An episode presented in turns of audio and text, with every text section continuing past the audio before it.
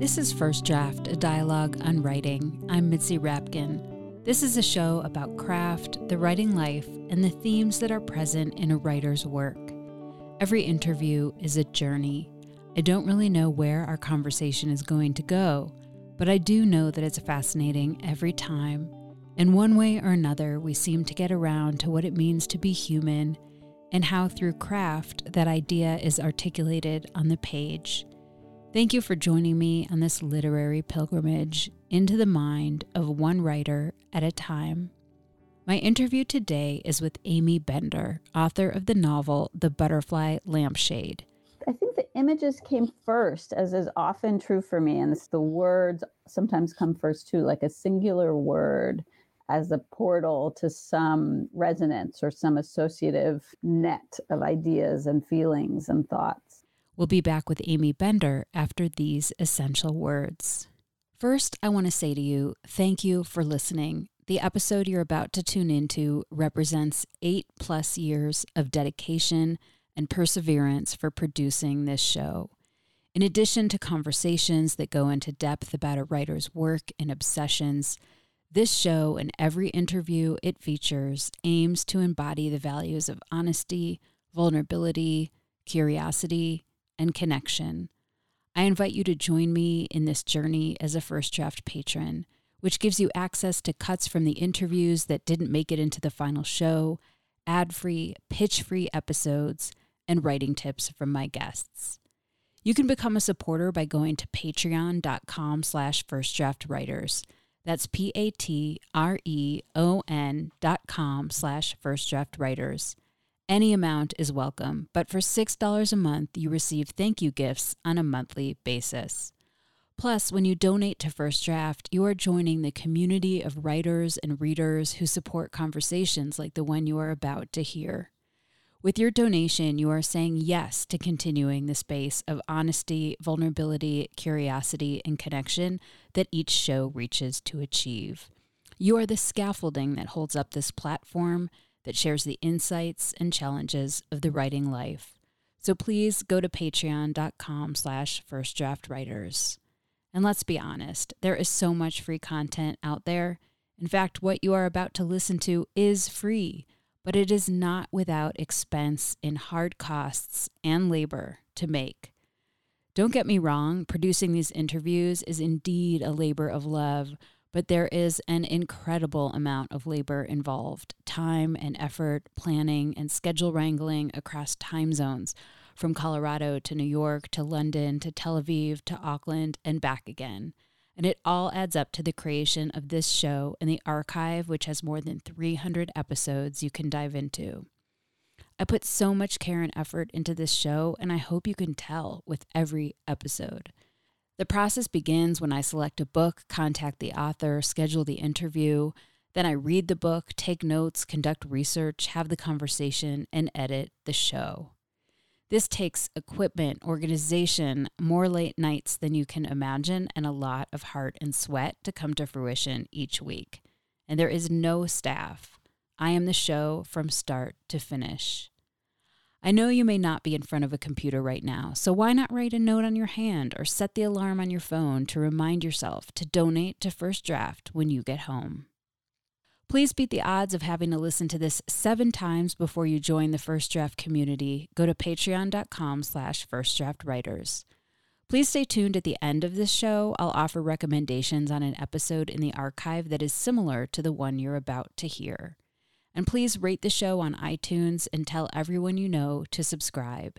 And thank you for your support and for being here with me today, right now, in this moment. And on to the show. My guest today is Aimee Bender, author of six books, including The Girl in the Flammable Skirt, which was a New York Times notable book, An Invisible Sign of My Own, which was an LA Times pick of the year, The Particular Sadness of Lemon Cake, which won a SCIBA Award for Best Fiction and was a New York Times notable book, and most recently, The Butterfly Lampshade, which was longlisted for the PEN Jean Stein Award. Her short fiction has been published in Granta, Tin House, McSweeney's, The Paris Review, and more.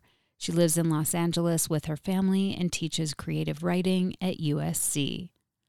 Her novel, The Butterfly Lampshade, tells the story of eight year old Francie who goes to live with her aunt after her mother has a psychotic break and enters a mental hospital.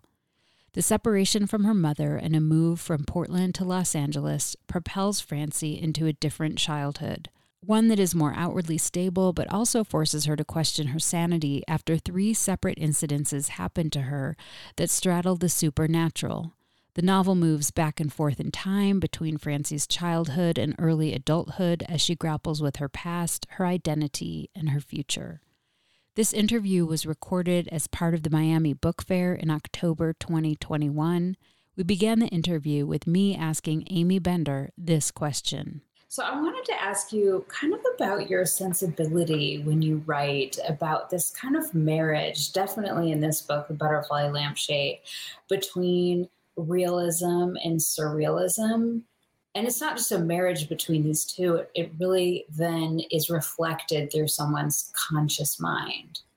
Exactly. I mean, I think perspective has become increasingly important to me as a way to think about um, reality and what we're trying to render with language on the page when we write and that you know people will ask me if i'm having sort of strange thoughts all day and i'm really not. I have a you know very sort of mundane to-do lists running through my head. But at the same time i really believe that all of us have kind of perceptions and moments when things are not hewing to a, a ordinary or direct way of viewing things. Is there even a direct way of viewing things like how do we notice the world and how do we experience the world? And part of this book in particular was wanting to move really close to the point of view of the main character and try to kind of unpack what she was seeing as a child and what she was trying to remember as an adult. And it's there's this quote i just had my students write on this um, from one of flannery o'connor's essays and she says the writer needs a grain of stupidity meaning the writer needs to not fully understand what she's seeing really in order to describe it more fully. And so i had my students sort of try to look at an exchange or a moment and not really know what it was or try to move away from knowledge into perception really and see what got unveiled and shown in that. And they're writing beautiful things. It's actually been really satisfying to see what they've made. But i think that's part of the butterfly lampshade is wanting to think of what is a child see without maybe knowing what it is and how could i try to capture that yeah.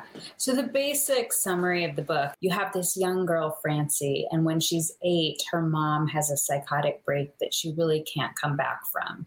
She's living in Portland, and her mother, Elaine, is very close to her sister, Min. And you you open the book with them on the phone, sort of talking about the mother's a little bit of break from reality and how she's going to care for her, her child. And there's a lot of fear. And it turns out that she has to go to an institution. So Francie gets sent to LA. She goes on a train because she won't go on a plane to live with her aunt and uncle who are just just gave birth. The her aunt just gave birth basically while she's on the train. Um, to her new cousin Vicky, who she grows up very close with. And so you see her when she's eight, and then you really see her about 20 years later. Mm-hmm. And when she, and 20 years later, she's really reflecting on these incidences that happened over the course of three days between her mom going into the institution. And in that time, she stayed with a babysitter and she had kind of a guardian that took her on the train down home, down to LA where she currently lives. And she's just reflecting on what that all meant. And and the there are three incidents that happened in her life, two um, before or during her her journey down there. One was she sort of uh, found a piece of paper with a picture of a beetle on it, and the beetle came off the paper and became real and she stayed with a babysitter for two nights and the babysitter had a lampshade with butterflies on it and there was a butterfly in a glass of water and she drank it and then the last one was a little later in LA where there were roses on a curtain mm-hmm. that were decorated with roses and then she found roses at the bottom. So it was like these three items that were jumping between an inanimate to almost like an animate world. And so these are the things she's pondering at the end The only thing that I would add is the items that she sees all arrive dead. Somehow that image felt important to me in writing about it, that they traversed a boundary that's untraversable between this kind, as you say, the inanimate and the animate, and they arrive in the world, but they arrive dead. So they're both miraculous and kind of grotesque at the same time to her and I think to me as well, and kind of looking at them as images. And so you were talking earlier with this with your students this this word perception and how we perceive the world. So I'm wondering how did you start to conceive of this idea? It sounds like you really wanted to investigate the consciousness of Francie. How did you go from maybe thinking about writing a very close in novel to these items being kind of inciting incidences for her to investigate her life? Images came first, as is often true for me. And this is why I love that you're going to ask me later about a favorite word, is because the words sometimes come first too, like a singular word as a portal to some resonance or some associative net of ideas and feelings and thoughts. And similarly, this idea of a butterfly emerging, or not like she never sees it fall out of the lampshade, but she sees the same looking butterfly um, as a three dimensional creature dead in this water glass. And there was something about that rupture that felt scary to me. And I was thinking a lot about the rupture in reality that a psychotic person has to contend with and how frightening that is, that rupture that people walk around trying to live with and some do better than others, right? There's a whole range of experiences. And and then trying to have a character who is exposed to that rupture, but has her own kind of viewing of ruptures that are laid upon the world that other people do witness, so they actually do happen. And what does she do with that? There, there was just a lot, I guess, I was thinking about about what different realms, like the word realm is, I'm currently feeling a little obsessed with that word. Like, what different realms does Francie exist in that, for example, her cousin doesn't? Her cousin is pretty clear. She lives in one world. And Francie's kind of a traverser and she's kind of got a foot in both. And I think that's why this movement on, you know, from Portland to Burbank that she's trying to track so in such a detailed way is also about a movement from one realm to another. And what interests you about mental illness and the rupture I mean, so much. I think so much is interesting to me about the mind and perceptions and when they feel imaginative and rich. And for myself, having had moments of extreme anxiety, like when things feel distorted and frightening, or even as a child, feeling so susceptible to not really knowing if my stuffed animal was alive or not. Like it just took me so long to understand what was alive and what wasn't. Or like I, I did a talk once for Frankenstein's 200th birthday and was thinking about Frankenstein becoming animate and like just our fascination as humans in these things coming alive and what did it mean when Frankenstein came alive. And I was just thinking about how when I'll wash blueberries in the sink and if one blueberry falls out of the colander and goes down the drain like I still I'm a middle-aged woman and I still will be like I'll feel a little bad for the blueberry. And I'll have to say to myself, like, it's going on its own little blueberry adventure. Like, I have such a projection of consciousness into that blueberry. And when I gave my talk, of course, many people came up to me being like, I do that with the strawberries. You know, like, it's just, it's such an impulse. So I guess with mental illness, something gets stretched to a place where it becomes um, a non functioning place of pain and struggle and and something is impeding that person's ability to be in the world. And yet we all have sort of subtler versions of this um, in certain moments and certain perceptions. So i guess i just wanted to explore that as many ways as i could in this book. I think too that sometimes we are just given this sort of didactic explanation of how the world works. And maybe that's not always right. I mean, how could it be right? We don't know how the world works, you know, like as if as if we i mean it just feels like we look to great thinkers over the millennia to try to help us conceive of how the world works but there's a lot of questions, and there should be a lot of questions. It also just um, because it pops into my head, there's a remarkable book that just moved me so much by a woman named Elyn Saks, who won a MacArthur a few years ago, which was fantastic. And she wrote a book called The Center Cannot Hold, and she suffers from schizophrenia, and she wrote a memoir. And it was incredible because it was like reading, because she was willing to talk about it so openly and so directly. And it was like reading a sort of war correspondent from the inside of terrible um, battles talking about her own mind and her own perceptions, but she had enough space from it to be really honest. She went into analysis. She would lay on the couch telling about how many people she'd murdered that day. And she would try to talk to the analyst because alleviating the anxiety. And the analyst knew she hadn't murdered anyone. Like it was just it was just what her mind did.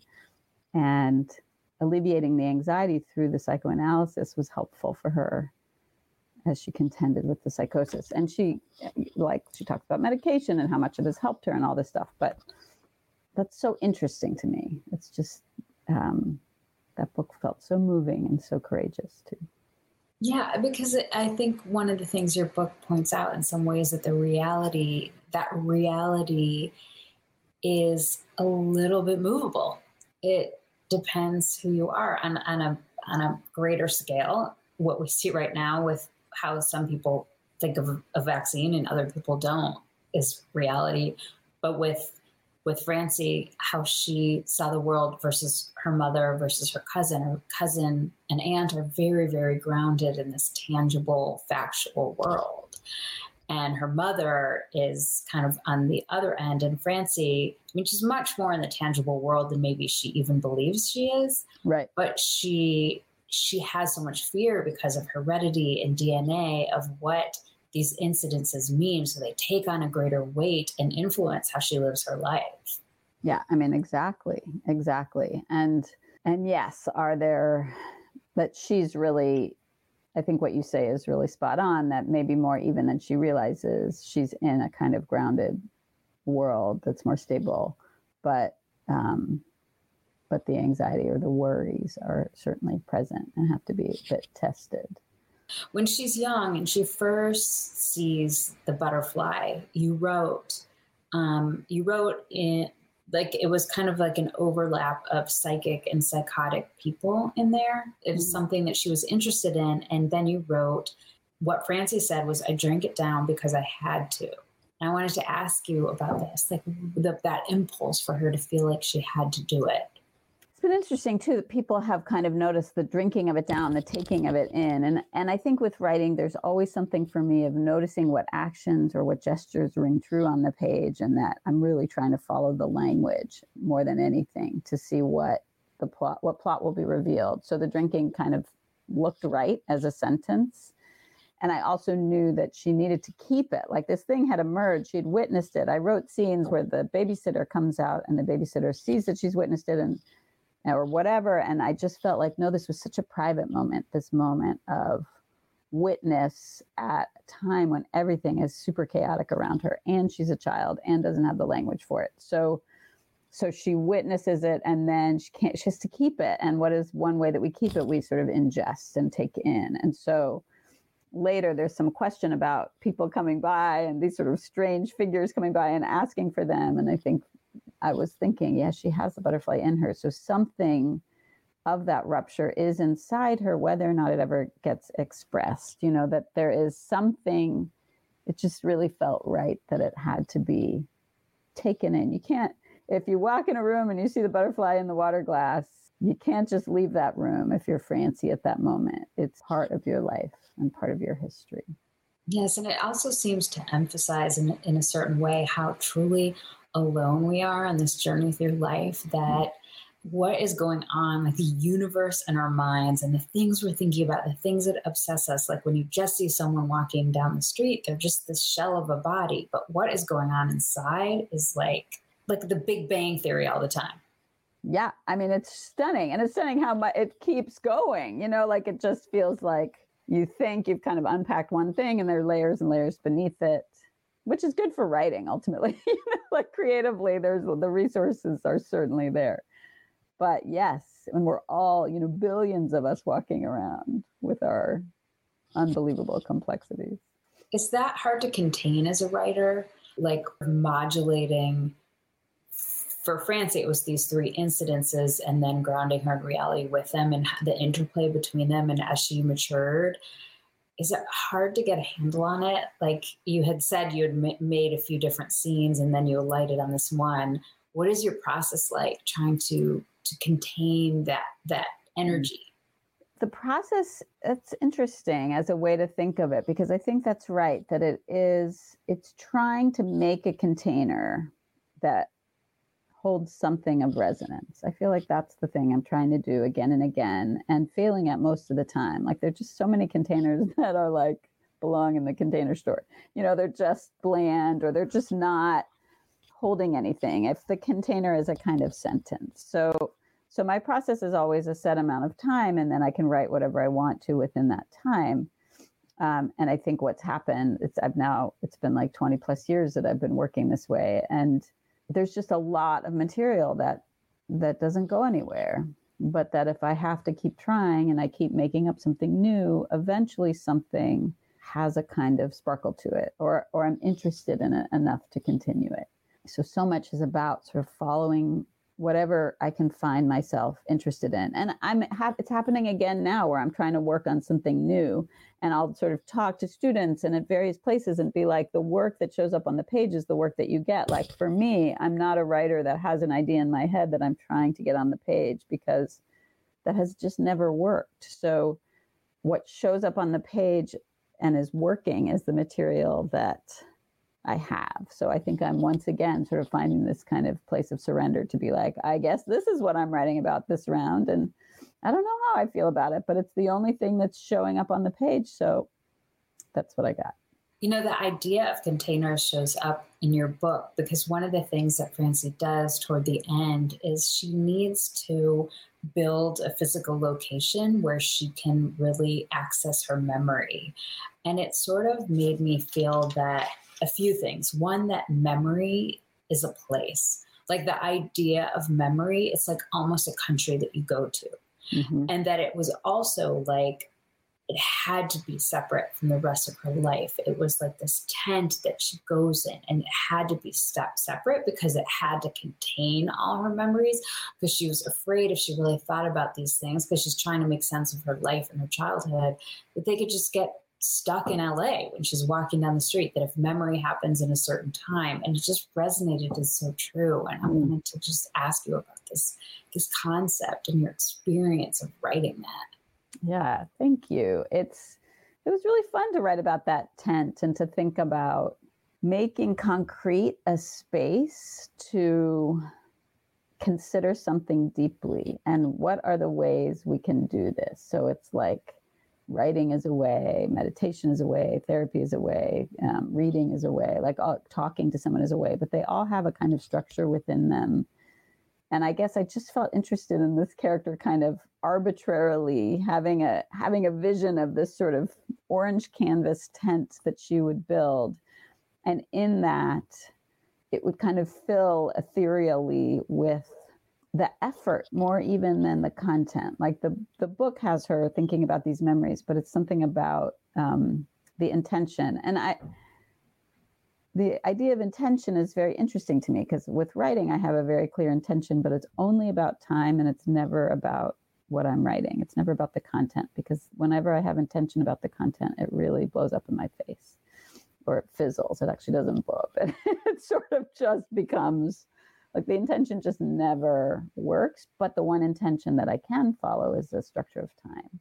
And i think for francie the intention that she feels is just like i need to build this tent. And then when she goes in the tent she finds herself really focused on remembering very deeply and detailedly this these particular three days. And so then yeah what is that tent doing?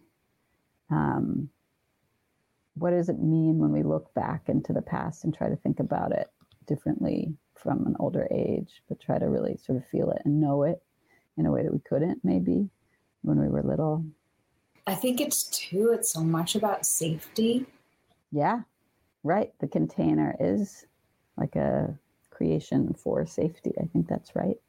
Yeah, and that that when we feel safe, we can explore things that walking down the street in LA we definitely can't explore. Right.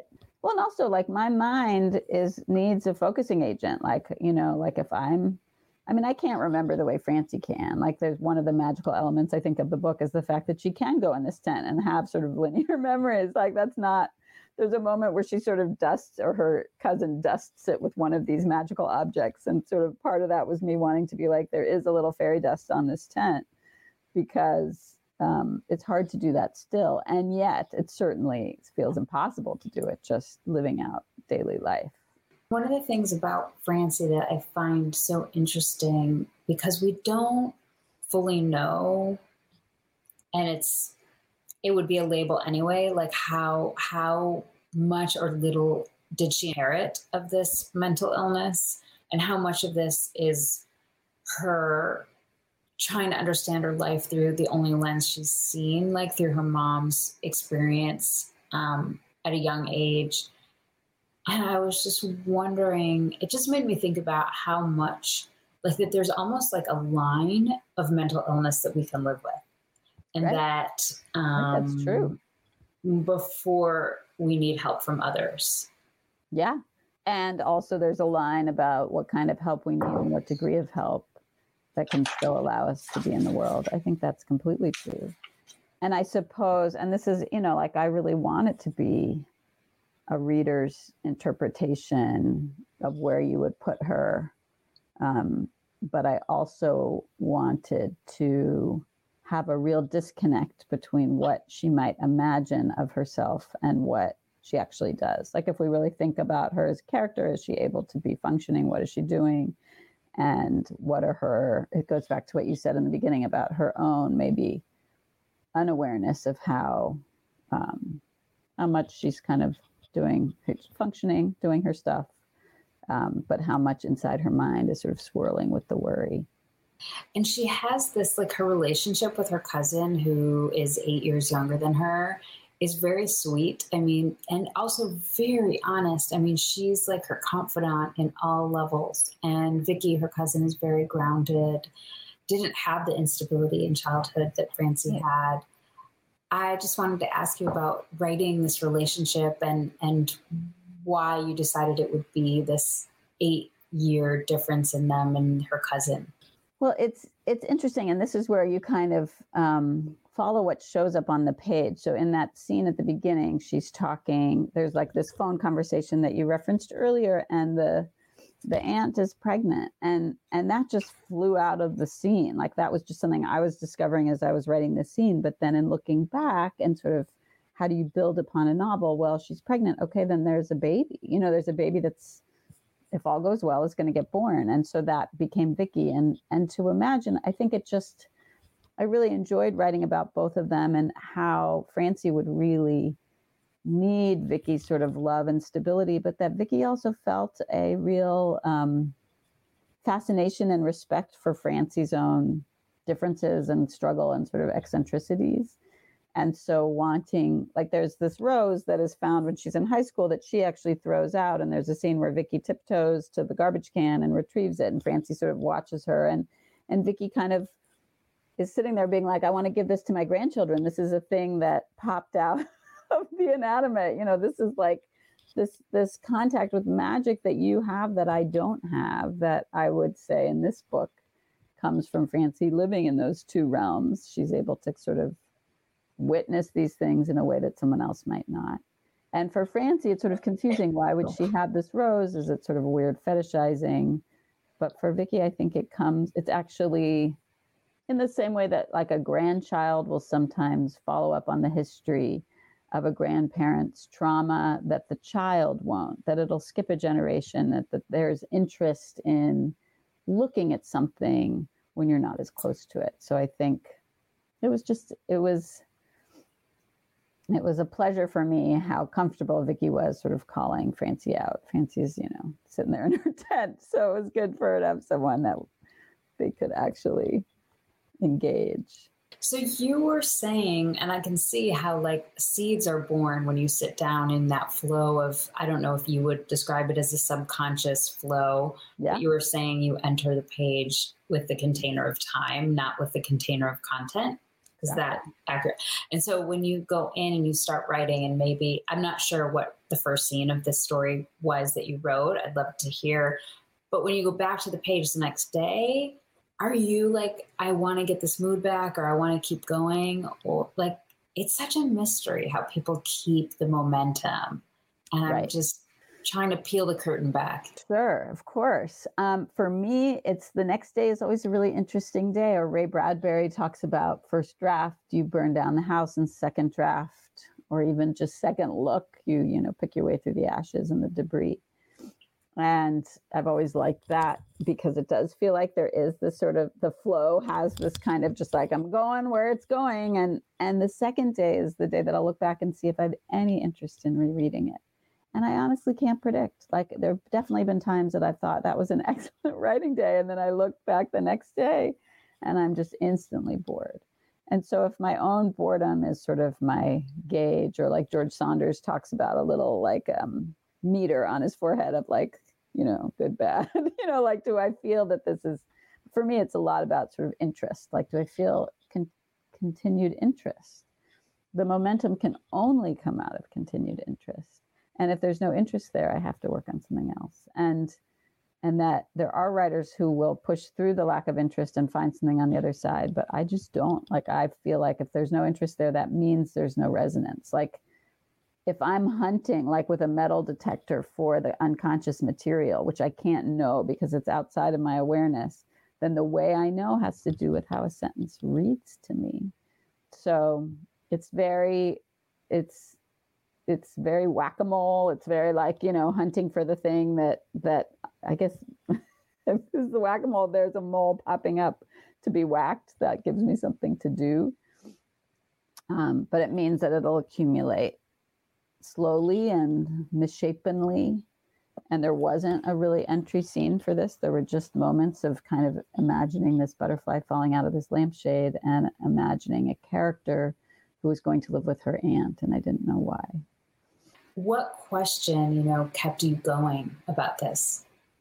I guess the question of um, what did this time of transition mean to her, or why is she so interested? Why is it so important to go into it so deeply? Why is the past have such a kind of black hole dark pull on her? And yeah, so maybe that's in there, but it's not consciously in my mind either. I'm not thinking of a question. I'm just looking each day to be like, what can I tolerate working on today? You know, is there anything that I enjoy working on? And then I'll find this scene and be like, okay, I, I like this scene. Yeah. And then wanting to accumulate scenes that have a kind of energy to them in that way. One thing about Francie was she was, I guess I would say she was a minimalist. She didn't have much in her life. She lived in this apartment, and I think having few items allowed more room for her brain. like all the things going on, she's just so focused on her cognitive and mental abilities and trying to figure out like her Mhm. life but that's also coming from a sensing place too of like perception so much about like almost what your body remembers Yeah. um, and so her job when she got older was she went to yard sales and sold things online. So she would like accumulate things and let them go, which is almost like this act in itself. Like for a brief moment, she owned them and then she let them go. And I was just wanting to ask you about how you determined that this was going to be her her thing. Yeah, and you're, I mean, there is a real spareness to her, and maybe a feeling in me of wanting to clear out certain things because she's really focused on a certain task. Like she really has a task at hand, which is to remember a certain time and really like get it into her mind because it wasn't articulated to her. Because I think that is something about childhood, right? And so, why those objects? I mean, I'm just continually interested in objects and all we put into them. I mean, the blueberry, just like how much we project, how much I project onto objects, but I know I'm not alone in it. And so having and I and I think yard sales still feel interesting to me uh, also because I feel like so many of us are overrun with stuff and the whole Marie Kondo movement becomes, you know, this way for us to contend with piles of things that accumulate over time. And then what happens to those things and how do they get not seen? Or I've been quoting Walker Percy, who has a great essay where he's like, when a person looks in their closet and says, I have nothing to wear, it's not that they have nothing to wear, it's that they've seen everything so many times that they they no longer can see them. So what if we apply that to our life, to our the rooms that we inhabit, to even our same thoughts, like how much of the stuff just gets so over familiarized. And I wanted Francie to kind of have a bit of a gift to see the things that get so overcome by um, the lives that they accompany that they've been forgotten. And of course, she's kind of like that, but I also feel like it's not even that driven psychologically by her. And I mean, it is and it isn't. It just also feels like she has a relationship to the world of objects. She's seen things made into real things that used to be objects. And maybe she's doing that on multiple levels. One of the things you write early in the book was that her great love was delineation. Can you talk about that? Well, I think it's totally the container stuff that you were talking about earlier, which is just how do you, if you, her parent has no delineation at certain moments. At certain moments, her mom was able to be a good mom, and at other moments, she really couldn't because the blur between worlds um, got so fuzzed. And so, for the child of that person, you want delineation because you want to know, well, let me find out what's real and what's not real and there are certain moments in her life that aren't clear what's real and what's not real. Um, but yes, making the container for memory is a way to delineate memory from the present and a way to try to contain and mark lines. Yeah, I think it had something to do too with her physical body because I think when she said this, she was young. Um, she was on the playground she yeah she would like stand up next to walls yeah and she would freeze yeah and like the kids would go back to class and they're like get francie like they just thought she was playing freeze tag yeah but it's i think it just made me think a lot about that connection between our mind and the our body and the space we take up in the world and that there was some kind of linkage to that physicality to these items that became dead but inanimate. Yeah. Yeah. I mean, I think that's totally right. And that it is, there's this part that I worked on extensively of just trying to get this idea that even in freeze tag, when she's frozen, but was trying to tune into the world and her body in the world and really her presence in the world, and to be like, there's this is the smell and these are the things around me, that that actually was a more legitimate uh, being present than her sort of faking it in the classroom when she wasn't exactly sure how to interact with people. And yeah, so so wanting that delineation too of of like what are the spaces like there's a moment where she's putting her nose against the wall just to sort of feel herself there and to feel herself separate from the wall. So yeah, that's completely connected to the objects coming out of the lampshade. Totally. It's interesting though how these things ground her, like how some of her her own psychoses I wouldn't really call them that, but just like mental right. these moments of mental instabilities or questions actually end up bringing her back to being grounded. Like she knows what she needs, or that right. these three incidences of the butterfly and the beetle and the roses actually bring her back like more firmly in reality. I mean, completely. And this is where writing anything skewed from reality. Like usually it would be very strange if a character that was a real person asked to be locked in their room. But all I'm really interested in sometimes is making concrete something that is internal. And that gives me something to work with as a writer because I have this concrete thing. Same with any magical element, concretizes something else without knowing what its symbolic weight is, without knowing what the meaning is.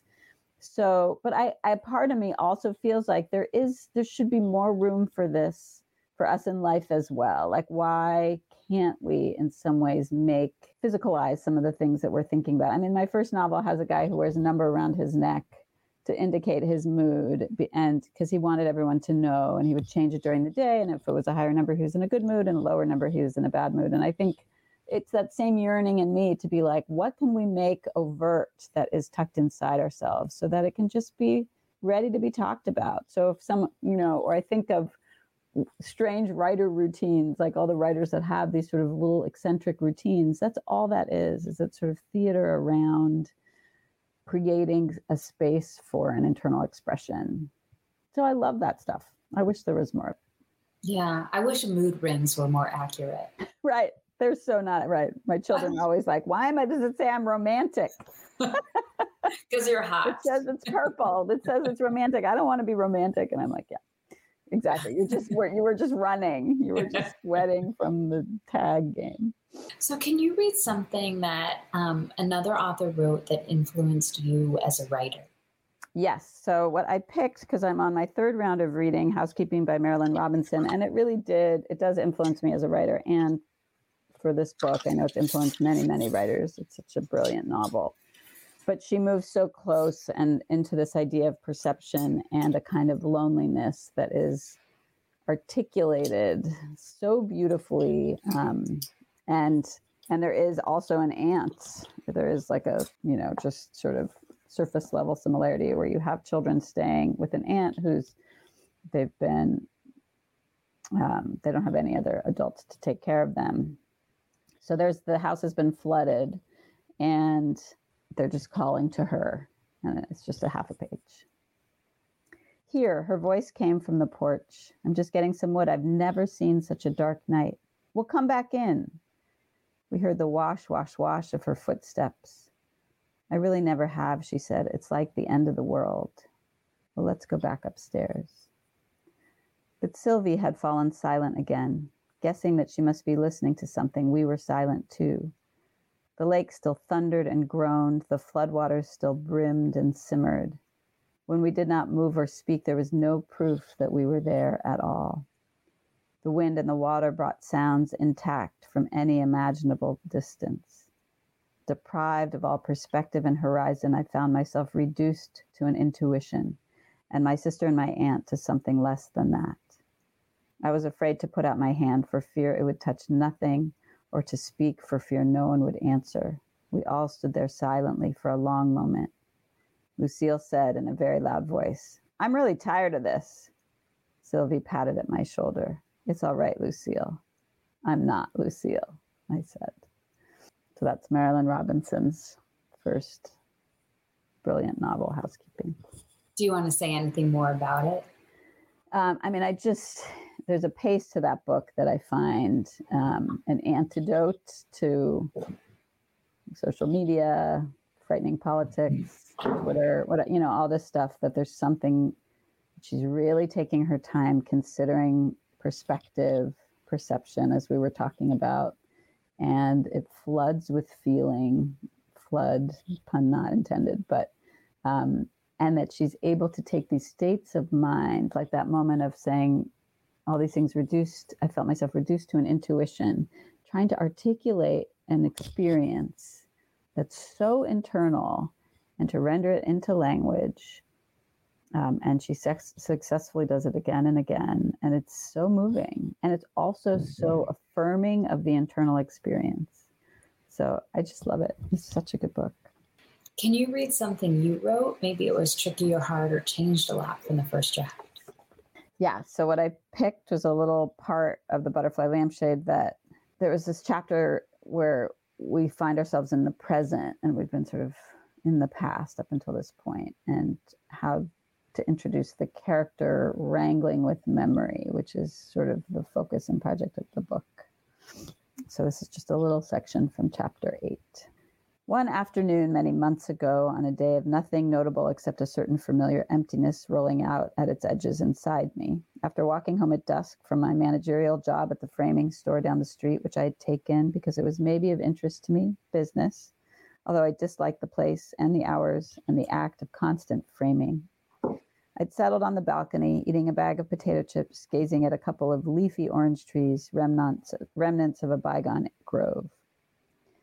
For whatever reason, something was unusually quiet inside me that day, looking out, as if some new space had opened up for a moment, like a rotating door re- revealing its slim aperture of access to the outside. And through this opening, an image had slid into my head, steady and true of what it had been like on the playground in Portland at Lewis and Clark Elementary those many years ago.